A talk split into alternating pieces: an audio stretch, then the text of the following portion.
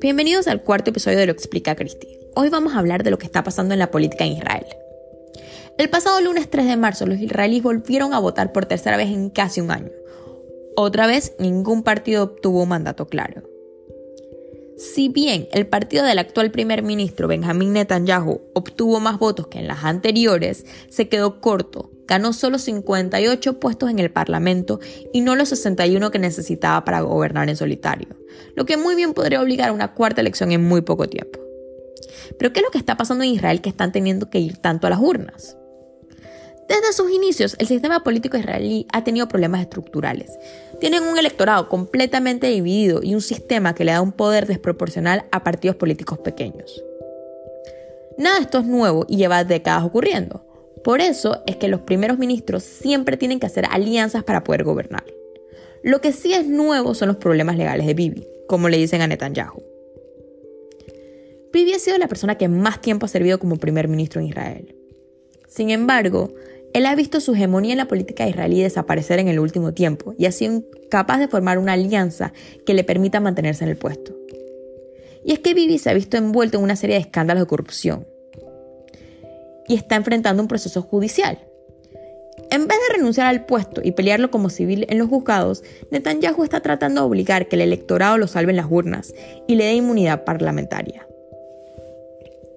Él ha tratado de hacer todo lo posible para lograrlo y ha tratado de ampliar en las últimas tres elecciones su base política, tirándose cada vez más hacia la derecha, endureciendo sus posiciones contra los palestinos, ampliando los asentamientos israelíes en el West Bank e incluso alardeando su buena relación con Trump. El triunfo se le escapó una vez más, sin embargo. Y bueno, ¿quiénes son los que lo están enfrentando? Benny Gantz es su mayor adversario político en el momento.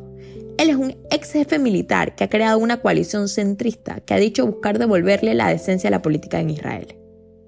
Y también está Avignon Lieberman, el ex ministro de Seguridad de Netanyahu, que salió del gobierno después de que Netanyahu anunciara una coalición con los partidos judíos ortodoxos. Lieberman es de derecha, pero es de la derecha secular. Y de ahí las cosas cada vez se le complican más a Bibi. A pesar de que sacó un mejor resultado de lo que se esperaba, y que llorara en la televisión anunciando que este era el mayor triunfo de su carrera, de ahí en adelante todo ha ido en picada. Días después de las elecciones, Benny Gantz y Lieberman, en conjunto con los partidos árabes israelíes, anunciaron que apoyarían una ley que impediría a los políticos procesados ocupar cargos públicos, lo que le haría imposible a Netanyahu tomar posición.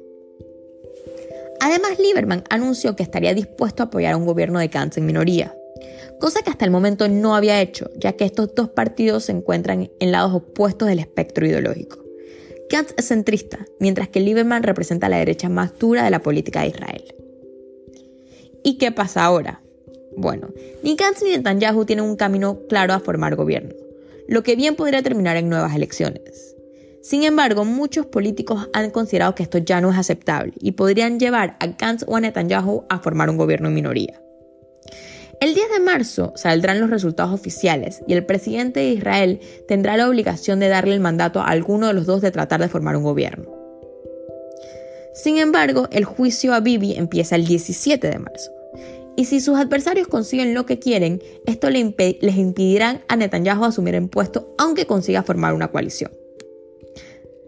Las cosas no pintan bien para Netanyahu, pero como dicen, amanecerá y veremos. Y si Netanyahu ha demostrado ser algo, es un gran y hábil estratega político. Este ha sido el cuarto episodio de Lo Explica Cristi. Por favor, síguenos en redes sociales en arroba lo explica Cristi, en Instagram y en Twitter.